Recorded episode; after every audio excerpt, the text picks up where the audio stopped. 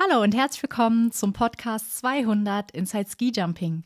Ich bin die Anna und freue mich sehr, dass ihr bei unserer allerersten Folge dabei seid. An meiner Seite begrüße ich die Sonja. Hallo. Ähm, und heute geht es direkt schon um, um ein sehr, sehr wichtiges und brisantes Thema. Es geht um das Damenskispringen. Vielleicht kannst du uns mal sagen, Sonja, was wir heute so vorhaben. Ganz genau. Wir werden heute mal die gesamte, den gesamten Verlauf des der Geschichte des Damenskisprings euch präsentieren in einem Stück und ähm, in all seiner Geballtheit, damit ihr euch ein Bild darüber machen könnt, wie das Damenskispringen ähm, innerhalb der FIS behandelt wird, innerhalb der Sportwelt behandelt wird und wie groß tatsächlich die Defizite immer noch sind ähm, in Sachen Gleichbehandlung. Ähm, denn das ist doch sehr erschreckend, haben wir festgestellt im Laufe unserer Recherche. Oh ja. Viele denken immer, dass äh, es jetzt vielleicht um die Saison hier geht oder die letzten paar Jahre, aber dass es eigentlich schon seit Hunderten von Jahren, ähm, gerade im Skispringen, da so einen Unterschied gibt, ist einfach unglaublich und hat uns auch bei unseren Recherchen doch sehr, sehr schockiert. Ja, da hast du völlig recht. Also es ist tatsächlich ähm, erschreckend und es ist auch sehr unwürdig dieser Skisprungfamilie, die eigentlich so fair ist und so gerecht immer ist, dass wir hier eine ganze Geschlechtsgruppe einfach komplett behandeln, als wenn sie minderwertig wären. Das kann so nicht sein. Und deswegen wollen wir euch das heute mal präsentieren, genau. damit ihr euch da, wie gesagt, eine Meinung bilden könnt und ähm, es vielleicht irgendwann gemeinsam schaffen, das zu überwinden. Ja. Ähm, ich beginne mal damit, überhaupt mal zu erzählen, seit wann Damen-Skispringen existiert. Das ist nämlich im Grunde genommen, ging das schon los, als das Herrenskispringen angefangen hat. Also es ist nicht so, dass es eine neue Erfindung wäre der letzten paar Jahre oder Jahrzehnte, sondern im Grunde haben wir schon, ja, im, im Jahr 1910 so rum, als also die ersten ähm, Skisprungwettkämpfe ausgetragen wurden, auch da waren Frauen schon dabei, die auch durchaus gute Leistungen gebracht haben. Da sprechen wir natürlich davon, dass zu diesem Zeitpunkt ähm, damals sag mal, ein paar Meter weit gesprungen wurde. Also es ist natürlich in keinster Weise vergleichbar mit dem, was wir heute unter Skispringen verstehen, aber eben sowohl für die Frauen als auch für die Männer nicht vergleichbar. Das war eben die Entwicklung oder der Anfang des Sports, der sich dann entwickelt hat und im Laufe der Jahre ging es dann doch immer auch ein Stück weiter. Und es war nie so, dass die Frauen komplett raus waren oder dass sie irgendwann plötzlich dazu kamen, sondern sie waren immer dabei ähm, es gibt ähm, Aufzeichnungen über Sprünge aus den 20er Jahren, aus den 30er Jahren von Frauen. Es hat sich ähm, in, ja, in den, im Laufe der Jahrzehnte quasi immer weiter ähm, entwickelt, dass Frauen dabei waren, aber sie durften halt nie richtig dabei sein. Also die offiziellen Wettbewerbe, die ausgetragen wurden, wurden mit einer solchen Selbstverständlichkeit immer nur von Männern ausgetragen, dass auch Frauen Skispringen, das war nicht mal verboten, sondern das war einfach so absurd, der Gedanke offensichtlich, dass ähm, die Frauen irgendwann mal tatsächlich in Wettkämpfen teilnehmen dürfen, dass man es einfach komplett ignoriert hat. Und ähm, so ist es dann entstanden, dass sie also dann gelegentlich mal ähm, auf irgendwelchen, ja, kleinen Veranstaltungen in Dörfern oder so Unterhaltungscharakter Veranstaltungen ähm, teilnehmen konnten und da springen konnten. Aber das war also mehr so Kirmesgeschichten, ähm, keine offiziellen sportlichen Wettkämpfe, was natürlich auch für sich schon mal irgendwie ein bisschen unwürdig ist. Und auch später in den 70er, 80er Jahren haben Frauen höchstens als Vorspringerinnen fungieren dürfen, ja, im Rahmen von äh, Männerwettkämpfen. Die Begründungen, warum das so war, die kannst, oder eine der Begründungen, warum das so war, die kannst du uns mitteilen. Ja. Das Schlimmste, was gesagt wurde, war, dass die Gebärmutter platzt. Tja, also es ist kaum zu glauben, aber ähm, der FIS-Präsident, den es auch heute noch gibt, Gianfranco Caspar, hat gesagt, dass ähm, Frauen nicht Skispringen sollen, weil die Gebärmutter platzt. Da gab es noch andere Argumente wie, ja, ähm, die Gelenke sind zu ähm, wenig belastbar und so weiter. Aber das war wirklich wohl das kontroverseste Argument zu sagen, dass die Gebärmutter platzt. Das ist natürlich dann von vielen Ärzten widerlegt worden, dass das nicht so ist. Bleibt aber immer noch also, in, den, in den Köpfen aller Beteiligten, ähm, dass das so gesagt wurde und diese ähm, Damen einfach mit sowas abgewatscht werden. Also wir haben es ja alle schon ganz oft erlebt, dass plötzlich Athletinnen am Aufsprung haben. Dass die Gebärmutter Blut ihnen aus Körperöffnung geschossen. Nein, das ist natürlich Quatsch. Also natürlich ist blödsinnig. Äh, das, das hat nichts mit Gebärmüttern zu tun, in irgendeiner Form. Ähm, diese Argumente wurden im Übrigen nicht nur in den 90ern geliefert oder eben auch heute noch, wenn, wenn man so will, sondern also schon vor 60 Jahren oder wie auch immer hat man die gleiche seltsame, krude Argumentation herangebracht, nämlich dass der Körper der Frauen das einfach nicht aushalten würde und dass das also alles gar nicht ginge. Das sind natürlich mittelalterliche Einstellungen, die da ähm, in den Köpfen der verantwortlichen Herren offensichtlich ja, sich festgesetzt haben. Ja, das stimmt. Nee, nichtsdestotrotz hat man sich dann doch irgendwann mal äh, breitschlagen lassen, so um die Jahrtausendwende rum, dann doch mal zu akzeptieren, dass es Frauen gibt und ja, Mädchen auch, also auch Nachwuchsathletinnen, die diesen Sport betreiben möchten. Und so hat man dann also im Jahr 2003 angefangen und hat ihnen eine Juniorenweltmeisterschaft zugestanden. Da wurden also die ersten Junioren-WM-Kämpfe ausgetragen. Ähm, Im Jahr 2006 hat man dann die Junioren-Weltmeisterschaft der Frauen einzeln ausgetragen, also separiert quasi und nicht so angehängt an die Männerwettbewerbe. Ähm, das ist natürlich etwas, was, ja, wenn wir uns das überlegen, dass das fast ein Jahrhundert später erst stattfand, ähm, ist schon sehr, sehr traurig. Wie, wie ging es denn dann weiter? Äh, ja, also die erste ähm, nordische Ski-WM der Damen fand sogar erst im 2009 statt. Das muss man sich mal überlegen. Also man hatte dann sechs ja, Jahre lang nur Juniorinnen äh, WMs und so weiter ausgetragen. Und das Schlimme ist, der richtige Damenweltcup fand erst 2011 statt. Also davor. Das ist jetzt gerade mal zehn Jahre ja. her, ne? Davor wurden äh, Junioren-WMs gemacht, es wurde, es wurden ähm, Kontinentalcups haben stattgefunden und so weiter. Aber die erste Riege hatte einfach gar keine Bühne, um ihre Sportart zu machen. Also das muss man sich mal überlegen nicht nur das, dass dann 2009 und 2011 eigentlich so die größten Meilensteine erst gesetzt wurden. Der größte Meilenstein sollte ja eigentlich schon 2006 stattfinden, in dem die Damen olympisch werden wollten. Und zwar war das bei der Olympi war das bei Olympia 2006 in Turin. Das wurde dann natürlich direkt mal ja von der FIS und stellt euch vor, es ist mal wieder dieser äh, Gianfranco Caspar, der da eigentlich seine Finger im Spiel hatte. Es war so, dass. Der Herr, der Herr, der junge Mann mit der Gebärmutterargumentation genau. war das, ne? Es waren 115 stimmberechtigte Wähler dabei, die entscheiden konnten, ob das Damenskispringen 2006 olympisch wird. 114 waren dafür. Eine Stimme war dagegen. Es war leider so, dass es ähm, einstimmig sein musste. Und wer war dagegen? der besagte ältere hm. Mann. und also ähm, die FIS, also das ist der ähm, der, ja, der internationale Skiverband, die dürfen das dann im Endeffekt zwar nicht entscheiden, weil das ganze ja der IOC entscheidet, aber dadurch, dass die FIS das schon so entschieden hat, hat natürlich dann auch der IOC das Ganze abgelehnt 2006. Und ähm, mit der Argumentation, es wären zu wenig Springer am Start oder Springerinnen am Start, was aber falsch war, weil es wären 14 Nationen mit über 50 bis 70 Springerinnen da gewesen. Also wirklich gar kein richtiges Argument. Sehr, sehr schade ja, einfach. Das ist schon eigentlich eine ordentliche Zahl, ja. ja. Das ist richtig. Und natürlich versuchten es dann die Springerinnen dann 2010 nochmal. Das war dann die äh, Olympia in Vancouver.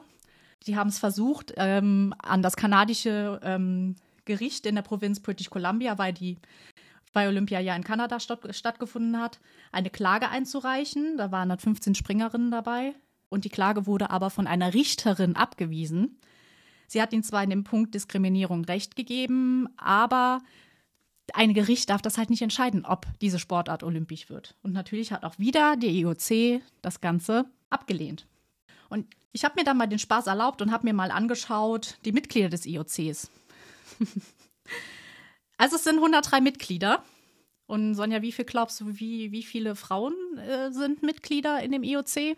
Also gerechterweise müssten es die Hälfte sein. Ich befürchte, aber es ist nicht der Fall. Genau, es sind 37 von 103. Oh, schön. Also da sieht man halt auch, Ja. ähm, dass die Frauen da halt auch, ja, in der Minderheit sind und Sich unterrepräsentiert ja, sind. wie sollen, wie sollen dann die wenigen Frauen äh, es hinkriegen, solch eine Sportart olympisch zu machen? Also es ist ja, es ist ja kaum möglich einfach. Richtig. Und dann ähm, geht es ja noch weiter mit dieser Olympiageschichte. Dann sollten die Olympischen Spiele 2014 in Sochi stattfinden. Und stellt euch vor, endlich haben es die Frauen geschafft, einen Wettbewerb zu bekommen. Einen. Einen. Einen. Also in Worten Einen. einen. Wenn man das mit den Männern vergleicht, die Männer haben ein, ein Einzelspringen auf der äh, Normalschanze, ein Teamspringen auf der Normalschanze und ein Einzelspringen auf der Großschanze und ein Teamspringen auf der Großschanze. Bedeutet, die haben eigentlich vier Wettbewerbe. Und wenn ihr euch noch an ähm, das Argument der ersten Absage 2006 erinnert, von wegen, sie hätten zu wenige Springer dabei, ist es dann auch noch irrwitzig, wenn man dann sagt, bei Olympia 2014 durften sage und schreibe 30 Frauen dabei sein. 30. 30. Äh, Ja, wow. Hallo? Damit kriegt man ja direkt mal einen zweiten Durchgang gefüllt. Ja, genau. Also nochmal, ähm, der Hintergrund ist ja, also es findet eine Quali statt mit den besten oder mit den 60, 70 Springern oder Springerinnen und die besten 50 kommen in den ersten Durchgang. Dann springen 50 Leute und in dem zweiten Durchgang kommen dann die besten 30. Das bedeutet, bei Olympia, ja, gab es keine Ausscheidungen sozusagen, weil es waren ja nur 30 Springerinnen da. Und man fragt sich dann halt, ja, aber wenn es vorher hieß, dass es 50 bis 70 Springerinnen gibt, woran liegt es dann, dass nur 30 mitmachen durften? Und ich habe mir dann mal angeschaut, ähm, ich habe dann überlegt, ja, so bösartig können die ja eigentlich nicht, nicht sein und habe mir angeschaut, wie das mit der Olympianorm aussieht. Und es ist so, dass die Springerinnen einmal unter den ersten acht sein müssen oder zweimal unter den ersten 15. Da dachte ich ja, vielleicht haben einige die Norm nicht geschafft oder so. Ne? Man ist ja dann noch so gutgläubig. Wenn man dann aber sieht, wie viele Starter pro Nation an Olympia teilnehmen durften, bei den Damen waren es vier Springerinnen, bei den Herren fünf. Da fragt man sich, wieso? wieso dürfen da auch, wieso dürfen da, wieso haben sie es nicht einfach auch auf fünf? Wieso dürfen nicht fünf pro Nation mitmachen? Ergibt für mich keinen Sinn, ehrlich gesagt. Nein, das ergibt auch keinen Sinn. Es waren ja mehr als doppelt so viele Männer sind ja dort angetreten, durften dort antreten. Ja, ich glaube, es waren 67 Männer, die, ähm, die angetreten sind, wenn ich das richtig in Erinnerung habe. Aus 20 Nationen und die 30 Sprin Springerinnen ähm, beim Darmskispringen waren aus 14 Nationen oder so, glaube ich. Ne? Es war ja dann auch von, von den Nationen her, gab es ja auch keinen großen Unterschied. Also wir haben quasi die Situation, oder es entstand die Situation, dass zuvor gesagt wurde, nee, das sind viel zu wenige und da ist der, der, die Leistungsdichte ist zu gering und es sind viel zu wenige, die teilnehmen würden, deswegen können wir hier keine Großveranstaltung machen, das ist alles Quatsch. Und dann macht man es doch und dann sagt man aber, ja, dürfen aber eh nur 30 dabei ja, sein. Ist doch ein Schlag ins Gesicht. es ist schon sehr absurd für, für viele, denn es ist ja unsinnig zu glauben, dass es nur auch zu diesem Zeitpunkt nur 30 Athletinnen äh, in der Welt gab, die in der Lage gewesen wären, adäquate Leistung bei Olympia zu, zu liefern. Und wenn es halt wirklich so gewesen wäre, dass es an der Olympianorm gehangen hätte, dann hätte man die ja auch aufweichen können. Man muss ja nicht im ersten Jahr starr an so einer Olympianorm festhalten. Man hätte auch sagen können, ja gut, dreimal unter die ersten 15 oder wie auch immer. Man hätte es ja ein bisschen aufweichen können, damit halt genug Frauen es schaffen, in diesen Wettbewerb zu kommen. Das ist für Frauen ja das Allergrößte bei Olympia mitzumachen. Und ich glaube, du kannst uns so ein bisschen die Hintergrundinfos geben, wieso eigentlich für Athleten, egal welchen Geschlechts, eigentlich eine Olympiateilnahme so wichtig ist und was es für die Athleten bedeutet, wenn sie nicht bei Olympia teilnehmen. Ja, das ist richtig. Also grundsätzlich ist es natürlich, glaube ich, für jeden Leistungssportler so, dass man, wenn man eine olympische Sportart ähm, ja, betreibt, dass das einfach, man kennt ja den olympischen Gedanken, möchte einfach dabei sein auch und das ist natürlich ein großes Ziel und eigentlich, ich glaube, für fast jeden Athleten, ähm, wenn man sich mit denen unterhält, ein, ein Lebensziel, sage ich jetzt mal. Mhm. Aber es hängt natürlich auch noch ganz plumpe wirtschaftliche Dinge mit dran, die natürlich auch zu beachten sind. Ähm, so ein, ein Skispringer oder eine Skispringerin, die hat ja dann im Zweifelsfall, muss auch ein Leben finanzieren, muss auch eine Miete bezahlen, etc., etc. Wenn deine Sportart nicht olympisch ist, die du betreibst, hast du beispielsweise auch praktisch keine Möglichkeit, Sporthilfe zu bekommen.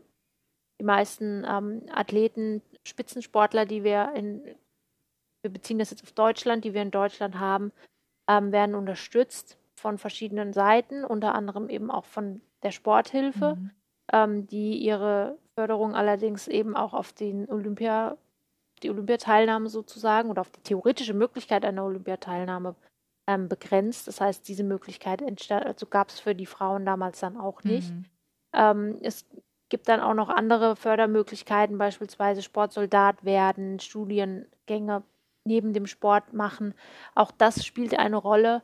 Ähm, und wenn dir diese Olympiateilnahme verwehrt wird oder dein Sport komplett aus diesem ganzen ähm, Katalog quasi rausgestrichen wird oder gar nicht aufgenommen wird, hat man da eben auch keine Möglichkeit, ähm, solche Möglichkeiten einzuschlagen, um die Karriere dann auch, denn nach dem Sport gibt es halt auch noch ein Leben, ja. Das ähm, muss man natürlich auch mitbedenken. Ja. Das ist eben auch sehr, sehr wichtig gewesen. Und was natürlich auch immer ausschlaggebend ist, ähm, Sponsoring einfach. Also wo soll denn der Sponsor herkommen, der, wenn du nie zu sehen bist, wenn dein Sport ähm, in nur niedrigen Wettkampfklassen stattfindet? Also wir haben ja schon gesagt, 2011 wurde der Weltcup eingeführt. Den Herrenweltcup gibt es übrigens seit 1979, ja, nur mal so als kleinen Vergleich. Ähm, Wenn es keinen Weltcup gibt, dann gibt es auch keine Weltcup-Übertragung, dann sieht dich niemand. Zu dem Zeitpunkt war auch jetzt Social Media noch nicht so groß, dass du wenigstens darüber Sponsor ähm, Sponsoring betreiben kannst oder eben Werbung machen kannst für Leute. Also auch diese Unterstützung fällt natürlich komplett weg für die Frauen. Also es macht das Leben insgesamt sehr, sehr schwer. Ja, und der Grundstein für das Ganze, für dein Leben nach dem Skispringen, wird ja schon in deiner aktiven Karriere gelegt. Also indem du zum Beispiel Sportsoldat wirst oder ein Studium schon mal anfängst und so weiter, um dann nach deiner Karriere trotzdem weiter auch finanziell leben zu können. Und wenn das den Frauen Richtig. verwehrt wird, ja, was sollen die denn machen? Und das ist einfach unglaublich, dass das über so viele Jahre einfach komplett verwehrt bleibt, geblieben ist und dass die Frauen da echt in die Röhre gucken mussten. Und es ist ja auch nicht so, dass es äh, 2018 besser geworden wäre, dass man dann, also Olympia 2018, dass es da besser geworden wäre. Auch da durften die Frauen nur einen Wettkampf durchführen. Das verstehe ich nicht. Also wieso sagt man da nicht, okay, dann jetzt mal noch ein Mannschaftsspringen mit dazu? Also, dass man da sagt, ja, gut, unser Programm ist voll. Nein, glaube ich jetzt eher nicht. Dann hätte man halt, ich meine, man will das ja auch nicht auf den, auf den Schultern der Männer austragen oder so. Oder man hätte ein Mixteam machen können, dass auch die Männer dann halt statt ein Mannschaftsspringen ein Mixteam springen macht. Das macht man jetzt bei der äh, WM, bei der deutschen Ski-WM auch schon seit ein paar Jahren. Wieso dann nicht das machen? Ja. Also, Richtig. wie wollen die Skispringerinnen Sponsoring-Verträge auch so bekommen, wenn sie komplett außen vor gelassen werden, weil die Materialien und so weiter, die sind für alle Springer, egal welchem Geschlechts, gleich. Die, die, bezahlen genauso viel für ihre Skier, genauso viel für ihre Anzüge, Helme und so weiter. Wie wollen das denn die Frauen irgendwann bezahlen, wenn es nicht, wenn sie die Sponsoren nicht haben, um es zu bezahlen? Also das ist ja ein, ein riesen Rattenschwanz, der sich da entlang zieht einfach. Zumal es auch so ist, dass die die Preisgelder bei Frauen auch oh. deutlich niedriger sind, als sie bei ja. Männern sind.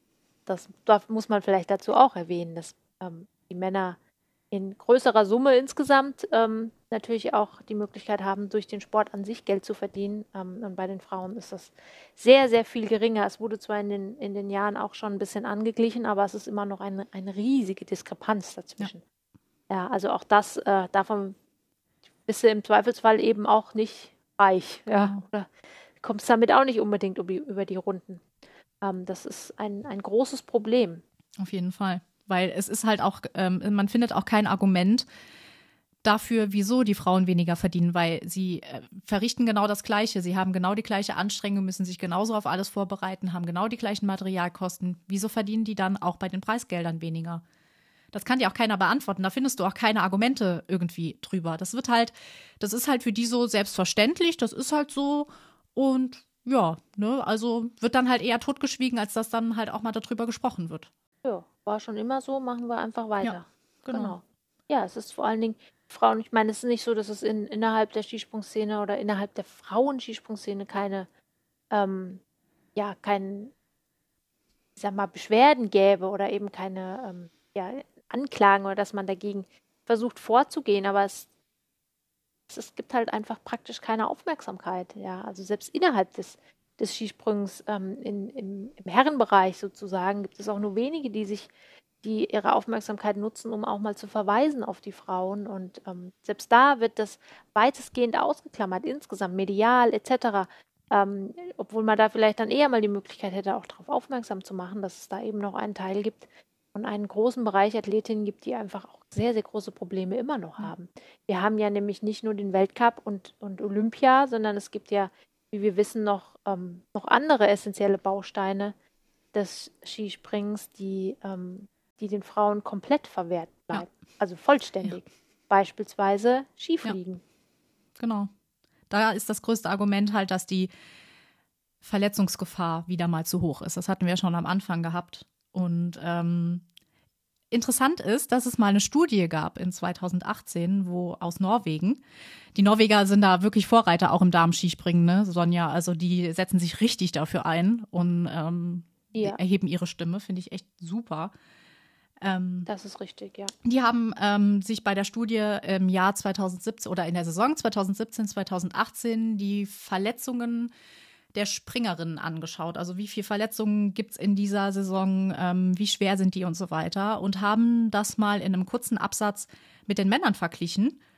Und witzigerweise ist da rausgekommen, dass die Verletzungsgefahr bei weiten Sprüngen, also bei Sprüngen über Hill Size, ähm, für die, die es nicht wissen, was Hill Size bedeutet, Hillsize ist die Strecke zwischen Schanzentisch entlang des Aufsprunghangs bis hin zum Landebereich. Und wenn du weiter springst als Hillsize, ist die Verletzungsgefahr viel, viel geringer als unter Hillsize. Also über Hillsize springst, ist die Verletzungsgefahr viel, viel geringer, als wenn du über Hillsize springst. Bedeutet, wenn du weitere Sprünge hast, ist die Verletzungsgefahr geringer, als wenn du kürzere Sprünge hast. Und dadurch ist halt ganz klar bewiesen worden, dass man den Springerinnen auch mal zutrauen könnte, dass sie auf einer Skiflugschanze springen. Und mein Gott, man muss sich ja nicht direkt Planica mit, keine Ahnung, 250 Metern oder so zur Brust nehmen. Man könnte ja auch einfach kleinere Skiflugschanzen nehmen und die Mädels einfach mal drüber springen lassen. So, und man hat ja auch gesehen, die ähm, Iraschko Stolz, das ist doch, glaube ich, die, die ist doch über 200 Meter gesprungen, oder wie war das nochmal? Ja, also Daniela Jaraschko-Stolz ist ähm, in einem, also außer Konkurrenz musste sie springen oder durfte, je nachdem, wie man das betrachtet, ähm, durfte sie springen und ist ähm, wohl auch über die 200-Meter-Marke geflogen. Allerdings war die Videoweitenmessung ausgeschaltet zu dem Zeitpunkt, sodass es also kein offizielles Ergebnis wohl ja, gibt. Ähm, das ist jedenfalls mein Stand der, der Information. Ähm, ja, wie du schon sagst, man muss die Athletin eben auch einfach mal machen lassen, ne? Ja. weil ohne, es ist, hat halt auch, irgendwann ist halt auch mal der erste Mann auf eine Skiflugschanze gestiegen und ist runtergesprungen und vorher wusste man halt auch nicht, wie es läuft. Man muss es eben auch mal machen und äh, umsetzen, damit man eben auch weiß, wie es funktioniert. Natürlich wird es eine gewisse Streuung geben, das ist ganz klar. Das ist aber immer ja. auf Wettbewerben auf der Skiflugschanze. Und je größer die sind, desto größer ist eben auch die Streuung. Da gibt es auch, auch ähm, Männer, männliche Athleten, die irgendwo bei 100 Metern landen, also quasi noch kürzer springen, als sie normal auf einer Großschanze schon springen würden, weil das eben nun mal Skifliegen was anderes ist wie, wie Skispringen. Ja. Ähm, das bedeutet aber nicht, dass das deswegen grundsätzlich so ist, dass Frauen das nicht können ja. sollten. Vor allem kann man das ja nicht sagen, wenn man es nicht austestet. Wie kann man denn eine Behauptung aufstellen? Ja, die Frauen, die können das ja nicht, wenn man es nicht einfach ausprobiert. Also es ist ja das ist ja schon total äh, ein schlechtes Argument einfach. Und viele Männer schaffen es auch nicht über 200 Meter. Die magische Marke ist ja als Athlet, du willst über 200 Meter springen. Das ist dein persönlicher Rekord und so weiter. Heutzutage, obwohl die Chancen größer geworden sind, obwohl es, sage ich mal, in Anführungszeichen leichter geworden ist, vielleicht über 200 Meter zu springen, haben es viele immer noch nicht geschafft und werden auch in ihrer Karriere es nie schaffen, über 200 Meter zu springen bei den Männern wieso dann den Frauen es verwehren? Du weißt ja nicht, vielleicht springen alle Frauen plötzlich über 200 Meter und äh, wenn man es nicht weiß, kann man es nicht komplett ausschließen. Also ich, so ich verstehe die Argumentation einfach dahinter nicht. Wir sind ja aber noch so, also diese, diese ganze Debatte ums Skifliegen ähm, ist ja so hypothetisch. Ja. Also, als wenn sie zum, also wenn wir darüber reden, dass sie zum Mond fliegen ja. sollten. Denn Fakt ist ja immer noch, wir reden ja beim, Skif äh, beim, beim Skisprung-Weltcup der Frauen immer noch weitestgehend über Normalschanzen. Ja. Und noch nicht mal über die Großschanzen. Ja, das ist ja auch so ein Thema, dass die Frauen bis vor zwei Jahren auf zwei Großschanzen in ihrem Weltcup springen durften. Und seit 2019 dürfen sie dann doch mal von 29 Springen zehnmal auf einer Großschanze springen. Und wir reden echt im Jahr 2021 von der ersten nordischen Ski-WM, wo die Frauen von einer Großschanze springen dürfen. Das muss man sich mal auf der Zunge zergehen lassen. 2021 ist das erste Jahr, wo die das bei einem bei einer Weltmeisterschaft dürfen. Dürfen. Ja, genau. Dürfen. dürfen. Und das ist so also, hirnrissig. Ja, es ist einfach absolut nicht nachvollziehbar. Und solange das nicht geklärt ist und das nicht ähm, angeglichen wird an den Weltcup-Kalender der Herren. Man stelle sich doch nur mal vor, die FIS würde für die nächste Saison einen Weltcup-Kalender erlassen, wo die Herren zu, zu äh, 60, 70 Prozent auf Normalschanzen springen würden. Ja. Da würdest du den könntest, das wäre der Sargnagel für diesen Sport. Das geht gar nicht, das kann man nicht machen. Ja, das, da, die Idee würde kein Mensch kommen, ja. das zu tun. Das ist völlig utopisch. Aber bei den Damen ist es also nach wie vor ähm, vollkommen eine Selbstverständlichkeit. Ja, weil Fun Fact ist, Diese dass bei den, bei den Männern ähm, ein Weltcup auf der Normalschanze ist im, im, im äh, Weltcup-Kalender. Einer. Ja, genau. Ja, und meistens findet sowas dann auch quasi nur so ein bisschen als Vorgriff statt, wenn dann ähm, in Kürze ein ein Großereignis stattfindet, also sprich ähm, eine WM oder Olympische Spiele, wo plötzlich dann also diese Großereignisse auf Normalschanzen stattfinden, wo man sich auch jedes Mal die Frage stellt, warum eigentlich? Sie haben doch eigentlich gar nichts mehr mit dem normalen Weltcup-Kalender zu tun. Wieso werden die denn dann trotzdem immer besprungen? Ja. Also dann quetscht die FIS nochmal irgendwo so einen Normalschanzen-Wettkampf äh, ähm, Wettkampf in den Kalender mit rein, ähm, um da so ein bisschen zu suggerieren, ja, ja, doch, wir haben ja doch noch was mit der Normalschanze zu tun. Ähm, und bei den Frauen ist es Standard. Also man sieht alleine daran schon, dass das, dass diese beiden, ähm, ja, man muss ja wirklich sagen, dass diese beiden Sportarten eigentlich wirklich relativ wenig so gesehen miteinander zu tun haben, weil es zwei komplett verschiedene Welten sind, in denen man sich da befindet. Ja, ne? ja. Also man hat es ja dann schon angepasst bei mit der äh, mit der Großschanze bei den Frauen, dass man gesagt hat, okay, auch ich glaube, das ist auch auf der Normalschanze so, dass sie halt mehr Anlauf bekommen und so weiter. Ist ja alles schön und gut ist ja auch gut, dass sie mehr Anlauf bekommen. Aber wieso macht man es denn nicht innerhalb der Regularien irgendwie, dass man die Körperstatur der Frauen nicht mit den Männern vergleicht? Weil so wie es aussieht, nehmen die ja diese äh, BMI-Regel der Männer, projizieren die ja eins zu eins auf die Frauen. Dass wir aber diese beiden Körperstaturen nicht miteinander vergleichen können. Das wird dann in dem Moment aber komplett ad acta gelegt. In anderen Argumentationen kommt, ja, nee, das ist ja alles so und so und so. Aber bei so Regularien kopieren sie es dann eins zu eins wie bei den Männern. Und das ist ja mal sowas von daneben, zu sagen, ähm, Frauen, die kleiner sind und die leichter sind, bekommen kleinere Ski. Wieso sagt man nicht einfach, das muss anders geregelt werden? Auch kleingewachsene, ähm, leichte Frauen bekommen halt trotzdem in, in, in größeren Ski. Wieso macht man das nicht? Ja. Ist eine gute Frage, warum man das nicht macht, wenn man sich da wahrscheinlich dann doch nicht ähm, darauf einigen kann, zu sagen, dass die, dass es nun mal Unterschiede gibt in, zwischen einem Männerkörper und einem Frauenkörper. Das ist nicht, nicht besser, nicht schlechter, sondern das sind einfach physiologische Unterschiede, die da zutage treten. Ähm, und diese Probleme, die gibt es ja nicht nur jetzt im Sport oder im Skispringen, die haben wir in, in der Frauen- wir, wir Frauen kennen die auch von anderen Lebensbereichen. Also man nehme nur, ich, ich nehme nur mal ein ganz kleines Beispiel. Ähm, Crash-Test-Dummies werden prinzipiell immer nach Männerkörpern hergestellt, ähm, was für Frauen tatsächlich bedeutet, dass sie ein sehr viel höheres Risiko haben, bei einem Verkehrsunfall zu sterben, weil das Ganze immer nur auf Männer ausgelegt wird, die ganze Sicherheitsvorkehrung in Autos und Frauenkörper da einfach keine Berücksichtigung finden. Das ist auch ein großes Problem.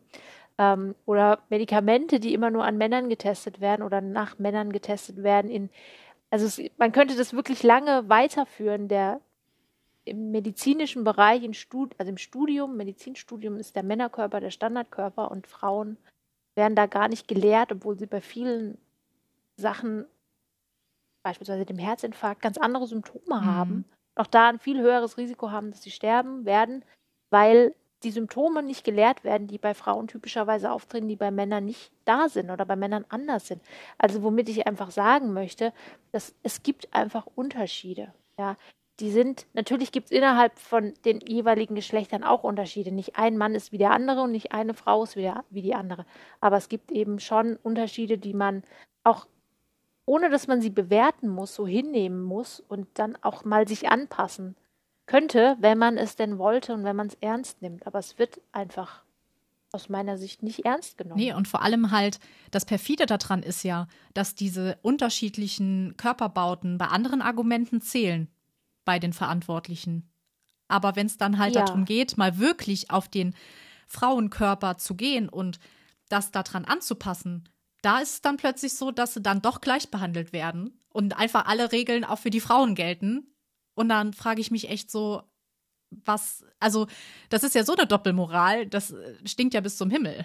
Es führt vor allen Dingen halt auch dazu, dass man, äh, wenn man sich damit beschäftigt und auch mal so Kommentare liest, ja mal in Social Media oder sowas, dass ähm, es wahnsinnig viel Hass gibt, der auf die Frauen äh, herniederregnet, ähm, weil das Einzige, was man quasi tut, um, diesen, um diese Geschichten auszugleichen, ist, dass man ihnen mehr Anlauf gibt. Ja. Und dann gibt es irgendwelche Jockels, die eben dann der Meinung sind, ja, wenn ich genug Anlauf kriege, kann ich auch darunter springen. Nee, wenn du genug Anlauf kriegst, brichst du dir das Genick, aber mehr passiert nicht. Also dieses, ähm, ne, das sieht dann eben so aus, ja, die kriegen ja auch ganz viel Anlauf, ist ja kein Wunder, dass die weit springen können. Das stimmt aber natürlich so nicht. Und es ist vor allen Dingen auch ein Argument, was, ich sag mal, wenn der Mann, der Mann Rückenwind hat, plötzlich, der davor nicht, kriegt er auch mehr Anlauf. Da kommt ja keiner auf die Idee zu sagen, ja, aber jetzt, es geht ja jetzt nicht, dass der mehr Anlauf kriegt, weil er ist ja, ja unfähig. Irgendwie grundsätzlich wird die gesamte Fähigkeit des Sportlers in Frage gestellt, weil er zwei Luken mehr Anlauf ja. kriegt. Und ähm, bei Frauen wird das eben als Argument hergenommen. Und da ist die FIS definitiv in der Verantwortung, sich ähm, mit der Sache zu beschäftigen, intensiv und eben auch das Reglement so anzupassen, dass die Frauen auch Möglichkeit bekommen, ein gewisses Standing zu erreichen. Ja, auf jeden Fall. Aber nicht nur die FIS an sich, sondern auch ähm, die, Ren die Renndirektoren, denke ich mir auch oft. Wenn man sieht, was im, im Männerbereich äh, der Walter Hofer in seinen ganzen Jahren an Regeln geschaffen hat, an, der hat ja so viele Neuerungen gebracht. Das, der hat ja das Ganze komplett revolutioniert mit vielen Sachen, auch mit, dem, mit der Anlaufveränderung, mit der Windkompensation, mit dem BMI ja. und so weiter.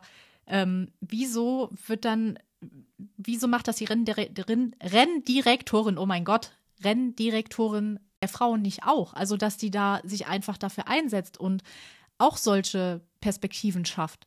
Sie ist ja da, sie hat ja ein, ein großes Standing, wenn sie genau die gleiche Rolle beim Damen-Skispringen spielt wie Walter Hofer oder jetzt ähm, der Per Thiel ähm, beim Männerskispringen. Ey, go girl, mach was. Ja, und sie macht das auch schon lange. Shika Yoshida macht das ja nun auch schon seit einigen Jahren. Also insofern ähm, müsste da ja auch, ja, wie du schon sagst, ein, könnte man da eventuell mehr machen, aber auch da, gut, wir sind nicht drin sozusagen in, in wir sind nicht Mäuschen, nee, wenn diese Gespräche stattfinden. Ähm, möglicherweise hat sie das ja versucht und ähm, ist da aber eben auch wieder auf die Wand an von alten Herren getroffen, die eben der Meinung sind, sie müssten darüber entscheiden, wie eine gesamte Generation und jetzt inzwischen halt auch schon zwei Generationen an Sportlerinnen behandelt werden. Ja. Man könnte ja beispielsweise das Ganze auch mal ein bisschen aufpolieren, indem man ihnen Großveranstaltungen ermöglicht oder ihnen die Teilnahme an Großveranstaltungen ermöglicht. Ja. Größte Veranstaltung im Skispringen, natürlich, jeder kennt es, jeder weiß es, worum es geht, die vier Schanzentournee. Genau. Und da ist ja auch, also dieses Jahr hieß es dann, ja, nee, wegen Corona und so weiter. Das wird dann als Argument genommen. Anderes Argument ist zum Beispiel auch, ja, das Touristenaufkommen in kleineren Orten wie Oberstdorf und Bischofshofen könnte nicht mehr aufgefangen werden und so weiter.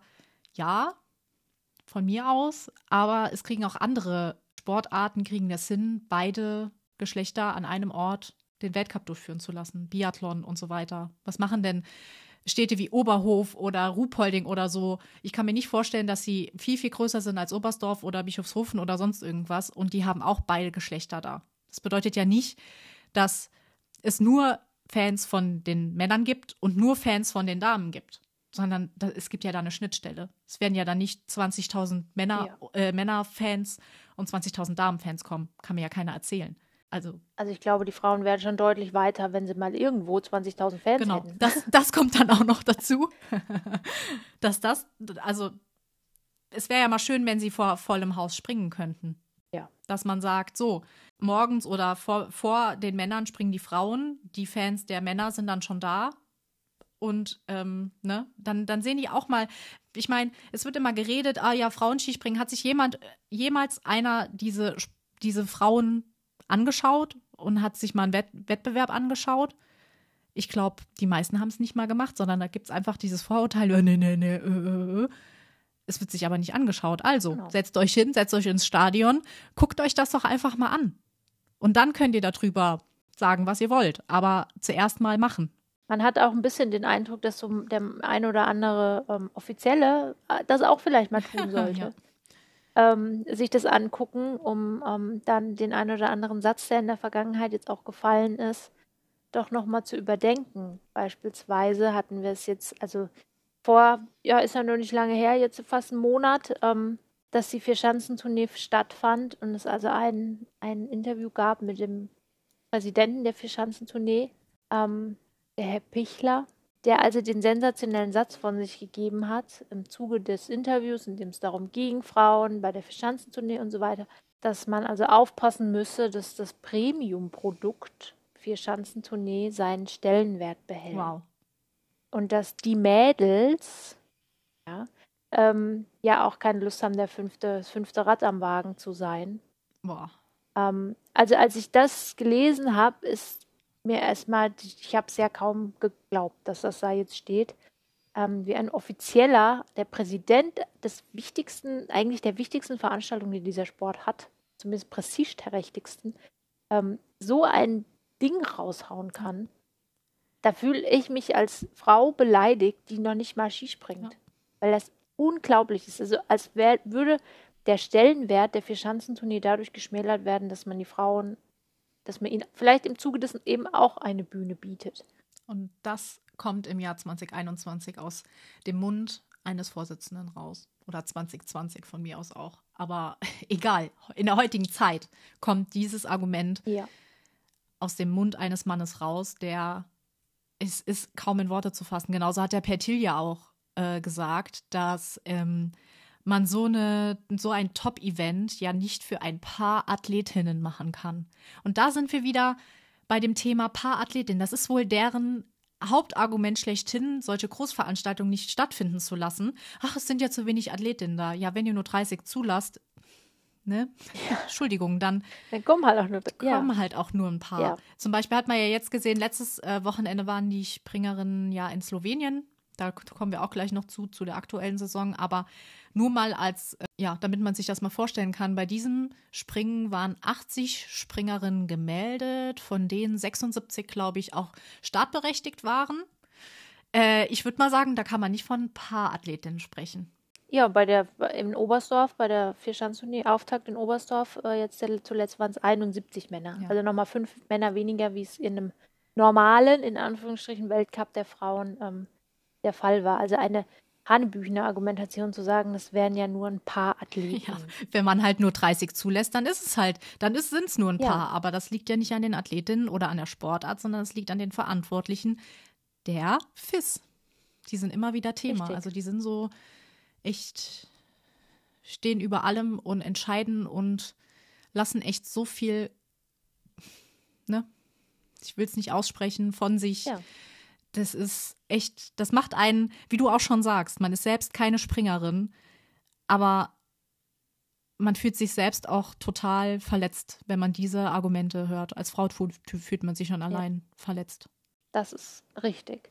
Ähm, also ich kann auch nicht verstehen oder ich kann mir nur ansatzweise vorstellen, was für eine Wut eigentlich die, die Athletinnen haben müssen, den Bauch haben müssen. Ja. Zwar schon ihre, ihre Karriere lang, ihre ganze Karriere lang, wenn man es mal so will. Ja. Ähm, und das Ganze gipfelt natürlich jetzt auch gerade in dieser Saison nochmal zu einem Höhepunkt, also zu einem negativen Höhepunkt, der uns dann auch am Ende ähm, ein Stück weit mitverleitet hat, jetzt diese Sendung überhaupt aufzunehmen, weil das jetzt also wirklich nochmal ein, noch ein Schlag obendrauf ist zu dem, was wir jetzt sowieso die ganze Zeit schon ähm, festgestellt haben. Mhm. Und zwar ist das eben diese Saison, die jetzt eben Corona-bedingt anders abläuft, als ja, das normalerweise der Fall gewesen wäre. Ja. Man, also man muss ja ehrlicherweise sagen, bisher hat sie ja eigentlich noch gar nicht ab, ist sie ja noch gar nicht abgelaufen. Genau. Ja, wenn man so will. Ähm, wie hätte, wie hätte es denn eigentlich laufen sollen? Also eigentlich waren 14 Springen geplant und äh, die vier, vier Stück davon wurden schon ersatzlos gestrichen. Und man kann ja gerne Corona als Argument bringen. Ja, es ist eine schwierige Saison, wo halt auch Sachen ausfallen. Wenn wir uns aber das Pendant der Männer angucken, den Rennkalender der Männer, da fällt kein einziges aus. Es fällt, ja, es, es werden Sachen gestrichen, zum Beispiel ähm, reisen die auch nicht nach Japan, nach China und so weiter, also Sapporo, äh, Beijing und so weiter. Aber die kriegen dafür aber auch Ersatzspringen. Bei den Frauen wird es einfach ersatzlos gestrichen. Wieso? Wieso sagt Sapporo nicht, okay, ja, äh, Sapporo, Zakopane nicht, wir übernehmen jetzt halt auch noch die Frauen oder Klingenthal, ja komm, dann machen wir auch noch die Frauen, nehmen wir mit da rein. Tja, das ist eine gute Frage. Jetzt zählt ja dieses Argument Zuschauer nicht, weil sind ja keine da. Ja, genau. Also die Hotelplätze müssten ja jetzt rein theoretisch da sein. Also normalerweise wäre die Saison ja schon Anfang des, des Anfang Dezember, meine ich, losgegangen mit Lillehammer. Genau. In Lillehammer. Die, das wurde aber schon mal direkt gestrichen. Ähm, dann hat man einen Termin nachgeholt in der Ramsau.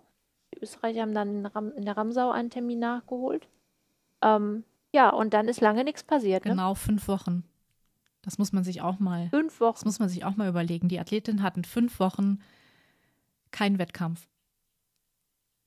Das während sie daheim saßen und quasi da vor sich hin trainiert haben, auf irgendetwas, von dem sie nicht wussten, wann es weitergeht und haben aber derweil die Weltcup-Saison der Herren im Fernsehen gesehen, sie haben die Verschanzentournee im Fernsehen gesehen, sie haben den Herrn Pertile gehört, der der Meinung ist, so ein paar Athletinnen, das lohnt sich nicht, sie haben den Herrn Bicher gehört, der der Meinung war, das machen ja das Premium-Produkt für Schanzentournee kaputt.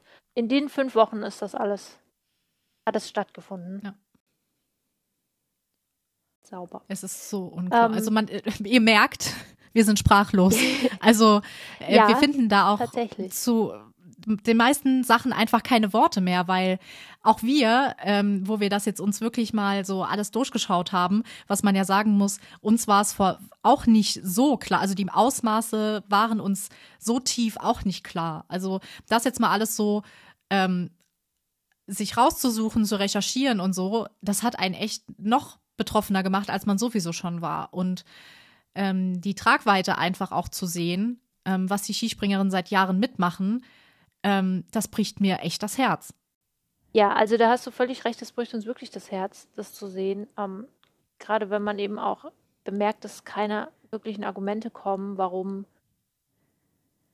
also warum das so läuft. Wenn wir zum Beispiel sehen, wir haben vor anderthalb Wochen, glaube ich, kam die Information, dass die in in Peking abgesagt, also durch Corona abgesagten ähm, Springen. Dort hätten die Herren und die Frauen teilnehmen sollen, also jeweils halt Springen haben sollen, weil wir ja nächstes Jahr in Peking dann die ähm, Olympischen Spiele haben. Mhm.